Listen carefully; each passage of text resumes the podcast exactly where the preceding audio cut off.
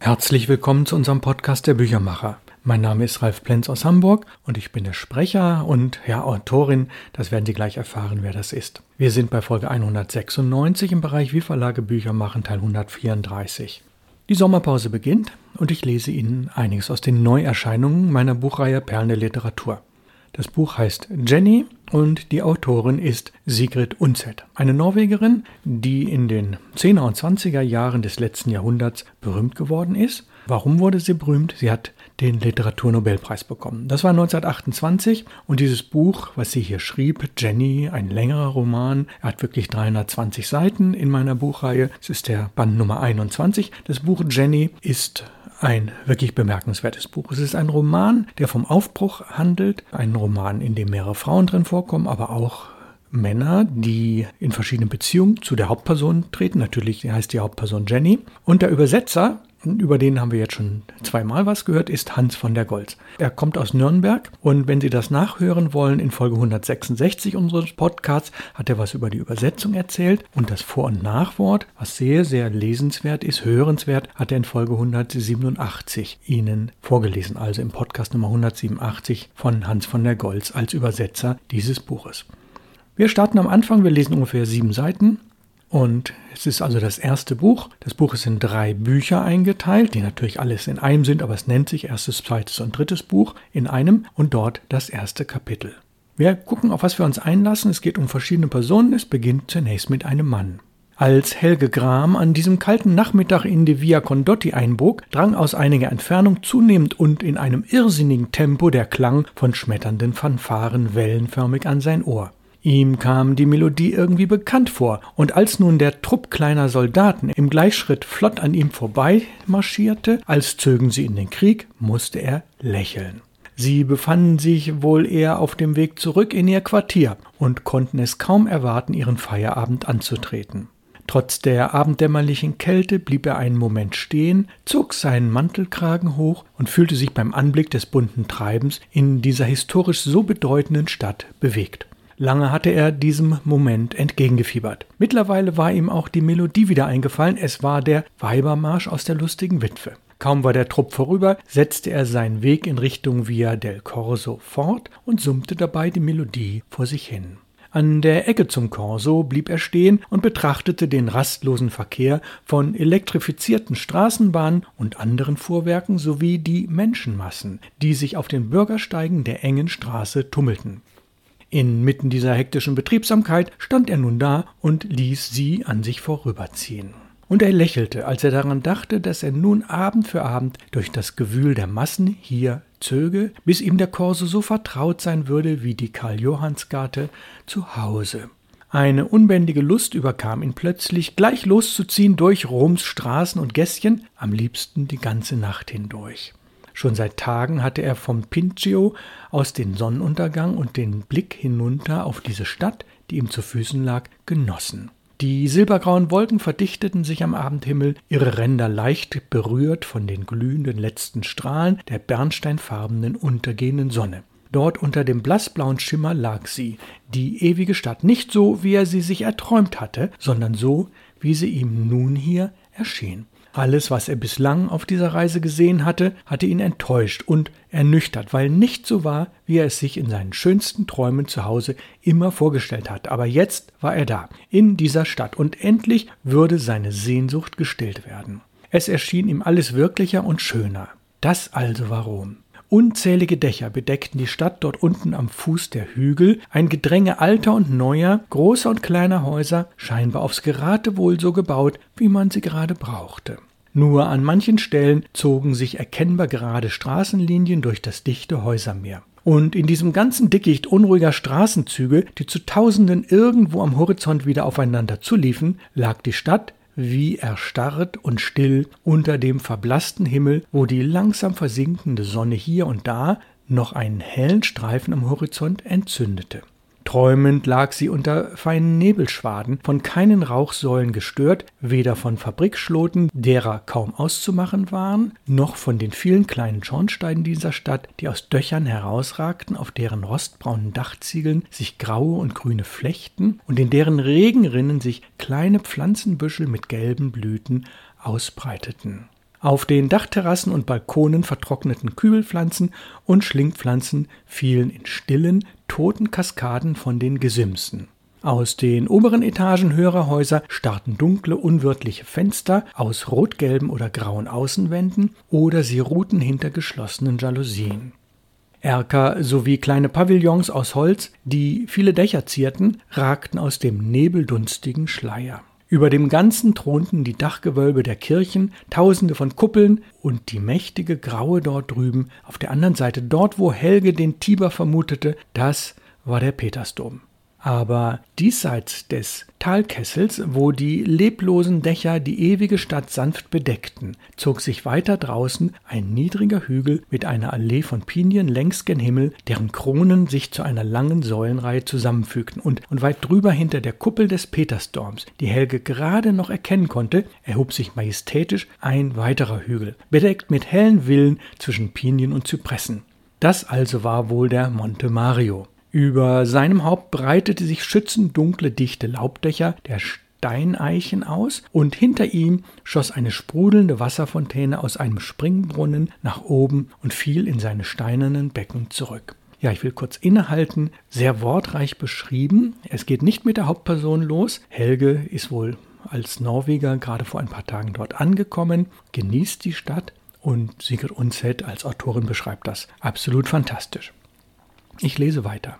Rom, ewiges Rom. Ergriffen berührten seine Gedanken und Gefühle die Stadt seiner Träume, deren Straßen er bis dahin nie betreten und deren Seele er bis heute nie so leibhaftig erspürt hatte.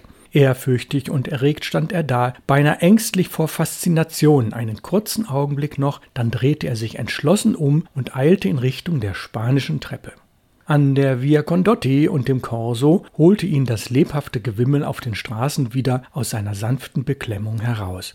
Er hatte keine Ahnung, wo genau es lang ging, aber wenn er auf möglichst direktem Weg zum Petersplatz wollte, musste er diese Straße überqueren. Als er sich gerade aufmachte, liefen zwei junge Frauen an ihm vorüber. Ah, das sind sicher Norwegerinnen, dachte er in dem Moment, und der Gedanke erheiterte ihn.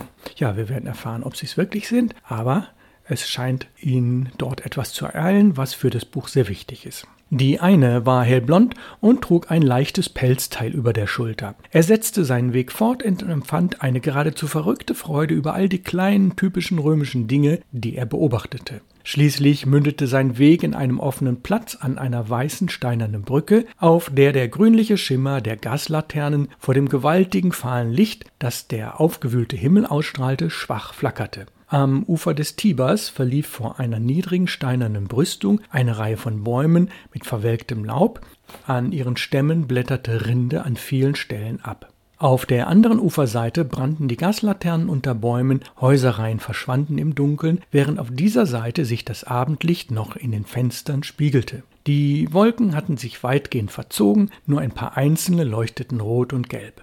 Wir sind immer noch bei Helge, der ja nicht die Hauptperson sein wird. Helge lehnte sich über das Brückengeländer und blickte auf die unruhigen Wassermassen des Tibers, die Geäst und Kiesel mit sich rissen. An der Seite führte eine kleine Steintreppe hinunter und er musste plötzlich daran denken, wie leicht es wäre, hier einfach zu verschwinden. Er fragte einen Polizisten auf Deutsch nach dem Weg zum Petersdom. Während dieser es mit Französisch und Italienisch probierte und Helge nur verlegen den Kopf schüttelte, zeigte der Mann stromaufwärts. Helge folgte dem Weg und schon tauchte in der Ferne vor ihm ein dunkles, monumentales Bauwerk auf, dessen majestätischer Rundturm mit einer Engelsfigur an der Spitze den Himmel zu berühren schien. Er erkannte sofort die berühmte Engelsburg und je näher er kam, umso stärker ergriff ihn ein Gefühl von einzigartiger Größe.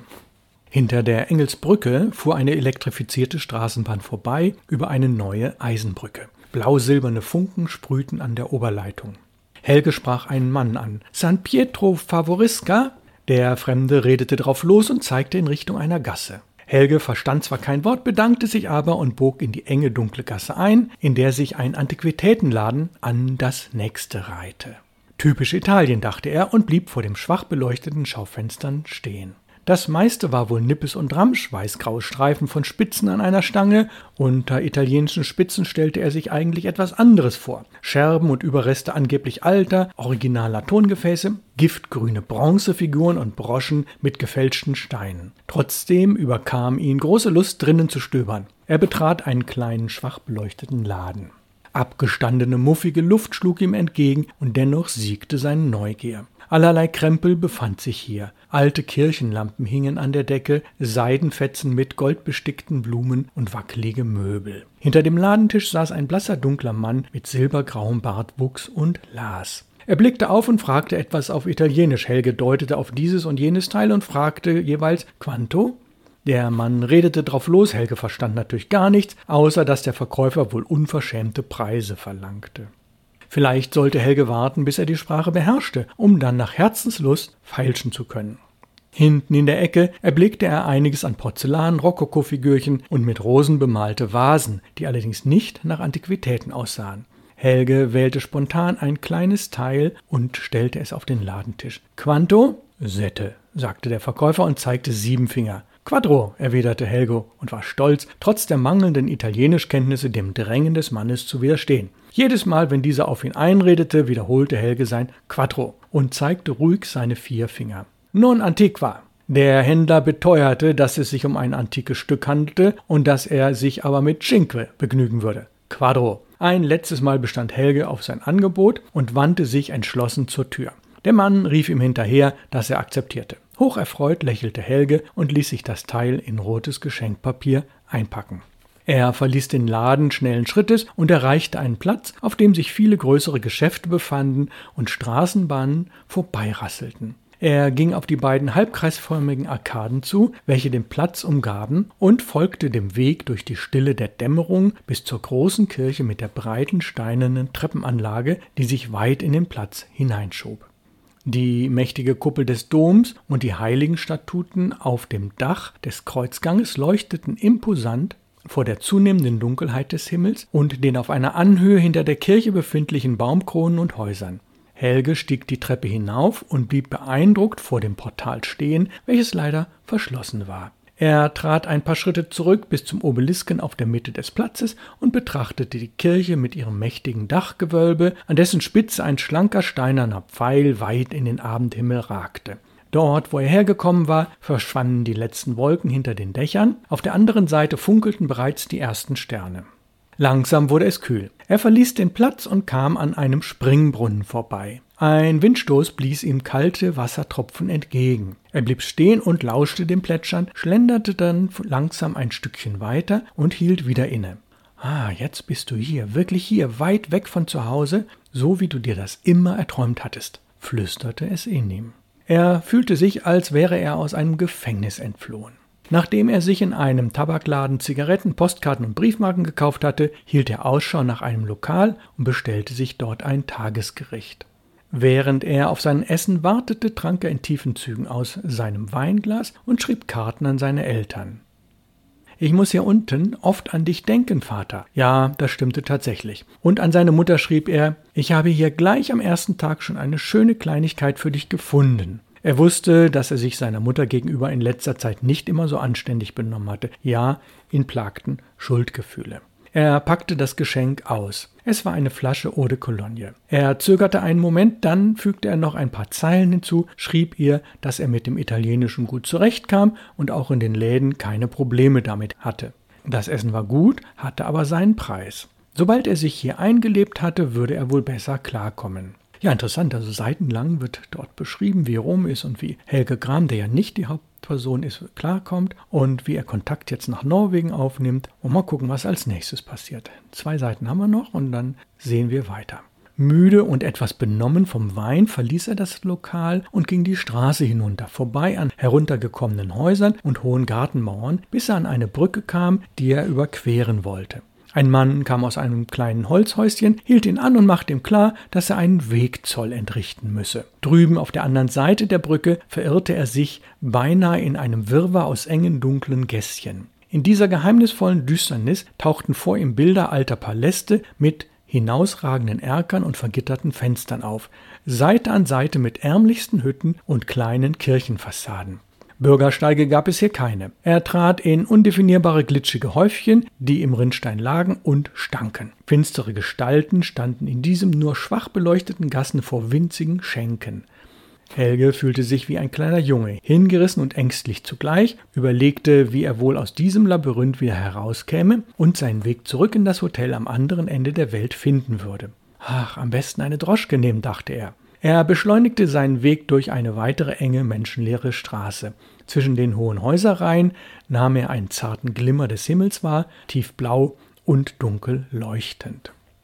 An einer Brücke tauchten von hinten zwei Frauen auf und überholten ihn an einer Gaslaterne. Er erkannte ihre Gesichter, ja, das waren sie, die beiden Norwegerinnen, die ihm auf dem Korso aufgefallen war. Er erkannte den hellen Pelzumhang der etwas größeren Frau. Und plötzlich kam ihm ein verrückter Gedanke. Er wollte sie nach dem Weg fragen, um festzustellen, ob sie tatsächlich aus Norwegen kamen oder zumindest aus Skandinavien. Mit leichtem Herzklopfen folgte er ihnen. Ach, Italienerin waren sie auf jeden Fall nicht, da schien er sich sicher. Ein Stück weiter unten blieben die beiden Frauen vor einem Schaufenster stehen und setzten kurz darauf ihren Weg fort. Sollte er es mit Please probieren oder mit Bitte, Scusi, oder sollte er sie gleich mit Unskuld ansprechen? Wäre bestimmt lustig, wenn sie tatsächlich Norwegerinnen waren. Die beiden Frauen bogen um die nächste Ecke. Gerade war er so weit, sie anzusprechen, da drehte sich die kleinere von ihnen um und fuhr ihn mit empörtem Gesichtsausdruck auf Italienisch an. Helge erschrak und wollte sich gerade entschuldigen und verschwinden, als die größere in seiner Sprache, also Norwegisch, auf ihre Freundin einredete. Ach, lass es, Jessica, red ihn nicht an, sonst bekommt er auch noch die Aufmerksamkeit, auf die er aus ist. Ja, aber ich ertrage diese verdammten Italiener nicht, die meinen, sie könnten jeder Frau hinterherlaufen, sagte die andere aufgebracht. Oh, Verzeihung, stammelte Helge verlegen. Sie müssen wirklich entschuldigen. Er ärgerte sich über sich selbst. Ich bin nämlich heute erst aus Florenz gekommen und habe mich hier in dem Labyrinth aus diesen ganzen Gassen verlaufen. Und da dachte ich, Sie seien sicher Norwegerinnen und würden sich hier vielleicht auskennen und könnten mir helfen, eine Straßenbahn zu finden. Helge Gram ist mein Name. Ah, wo wollen Sie denn hin? Ich wohne ganz in der Nähe vom Bahnhof. Das Hotel heißt Albergo Torino oder so ähnlich. Ja, dann soll er doch von San Carlo Catinari die Bahn nach Travestere nehmen, wandte sich die Kleine ihrer Freundin zu. Nein, es ist besser mit der Linie 1 vom Corso auszufahren, entgegnete die andere. Die geht aber nicht zu den Termini. Doch, Helge mischte sich jetzt ein. Auf einer von denen steht San Pietro, Statione Termini drauf. Die beiden stritten eine Weile auf Italienisch, bis die Größere sich schließlich an Helge wandte. Also, sie gehen die erste Straße rechts bis zum Flohmarkt und dann links weiter der Cancelleria bis zum Corso. Soweit ich weiß, hält dort die Straßenbahnlinie 1. Achten Sie einfach auf die Hinweisschilder San Pietro Statione Termini. Helge fühlte sich überfordert mit den ganzen Namen und entschloss sich, eine Droschke zu nehmen. Wir können Sie gerne ein Stückchen begleiten, wenn Sie möchten. Gereizt flüsterte die Kleine ihrer Freundin etwas ins Ohr, die aber schüttelte den Kopf. Langsam verließ Helge der Mut. Er hatte sich wohl zu viel erhofft. Danke, ich möchte Sie wirklich nicht weiter behelligen. Ich komme schon irgendwie nach Hause. Ach, ist schon in Ordnung. Wir haben sowieso den gleichen Weg. Danke, ist wirklich nett von Ihnen, sich in der Dunkelheit in dieser Stadt zurechtzufinden, ist sicher nicht leicht. Er bemühte sich darum, das Gespräch in Gang zu halten. Ach, man kommt hier schnell zurecht. Sie müssen entschuldigen, aber wie ich bereits sagte, ich kam erst heute Vormittag mit dem Zug aus Florenz. Die Kleine murmelte etwas auf Italienisch. Ihre Freundin fragte Helge, ob es denn gerade kalt sei in Florenz. Ja, bitterkalt. Hier scheint es ja etwas milder zu sein. Ich schrieb heute sogar nach Hause, dass Sie mir meinen Wintermantel schicken sollten. Und mochten Sie Florenz? Waren Sie lange dort? wollte die Größere wissen. Ja, 14 Tage, aber ich glaube, Rom wird mir besser gefallen. Das andere Mädchen lachte etwas spöttisch. Mit ihrer warmen, ruhigen Stimme erwiderte ihre Freundin Ja, es gibt wohl kaum eine andere Stadt, in die man sich so verlieben kann wie Rom. Oh, Ihre Freundin ist wohl Italienerin? fragte Helge. Nein, nein, Frau Jahrmann kommt auch aus Norwegen. Wir reden nur Italienisch miteinander, weil ich es lernen möchte. Sie kann es nämlich ziemlich gut. Mein Name ist übrigens Jenny Winge. Jetzt wissen wir also, Jenny, die Hauptperson, ist die größere von den beiden. Sie erreichten die Haltestelle der Straßenbahn und warteten dort einen Moment. Plötzlich tauchten zwei Männer auf. Was für eine Überraschung, ihr hier, sagte der eine. Guten Abend, sagte der andere und blickte erfreut. Wart ihr in dem Laden und habt euch die Korallen angeschaut? Ach, die hatten leider schon geschlossen, sagte Frau Jahrmann genervt. Wir haben gerade einen Landsmann getroffen, der sich hier nicht auskennt, so dass wir ihn ein Stück begleitet haben, erklärte Jenny den beiden und stellte sie einander vor. Herr Gram, meine Bekannten, der Maler Gunnar Heggen und unser Bildhauer Lennart Ahlin. Ja, also jetzt haben wir schon, glaube ich, die wichtigsten Personen kennengelernt. Der Podcast ist ja auch schon wieder ein klein wenig länger als üblich. Also neben Helge, Helge Gram, eben die beiden Freundinnen, Jenny und die noch namenlose etwas kleinere. Und die wiederum treffen jetzt zwei andere und dieser Maler Gunnar, der könnte vielleicht später noch eine wichtige Bedeutung spielen. Ja, also wir haben ein bisschen was über Rom erfahren, über die Art, wie Sigrid Unzett das beschreibt, über das Motiv, warum eben Helge Gram ja nach Rom gekommen ist, wie er das genießt. Und wir ahnen schon die Art der Beschreibung, die wird sich fortsetzen. Es geht also sehr viel um Farben, um Licht, um diese Freiheit, die man in dieser Stadt zu haben scheint und natürlich um einige Personen. Wer noch dazukommen wird, das werden Sie erfahren. Ich kann Ihnen aber versprechen, es sind nicht mehr allzu viele Personen. Wir haben schon jetzt insgesamt drei, vier der wichtigsten Personen kennengelernt. Jedenfalls solange wir in Rom sind. Später werden wir dann nach Oslo kommen. Da kommen noch ein, zwei Personen dazu. Und es bleibt natürlich spannend. Ja, das war der Einstieg. Sigrid Unzett, Jenny, Band 21 meiner Reihe Perlen der Literatur. Nächste Woche kommt der Podcast 197 im Bereich wie Verlage Bücher machen, dann 135. Und das wird der zweite von fünf Teilen, die ich aus diesem Buch, aus dem Roman Jenny lese. Ich bedanke mich sehr herzlich fürs Zuhören. Kommen Sie gut durch die Woche. Aus Hamburg grüßt Sie ganz herzlich Ralf Plenz, der Büchermacher.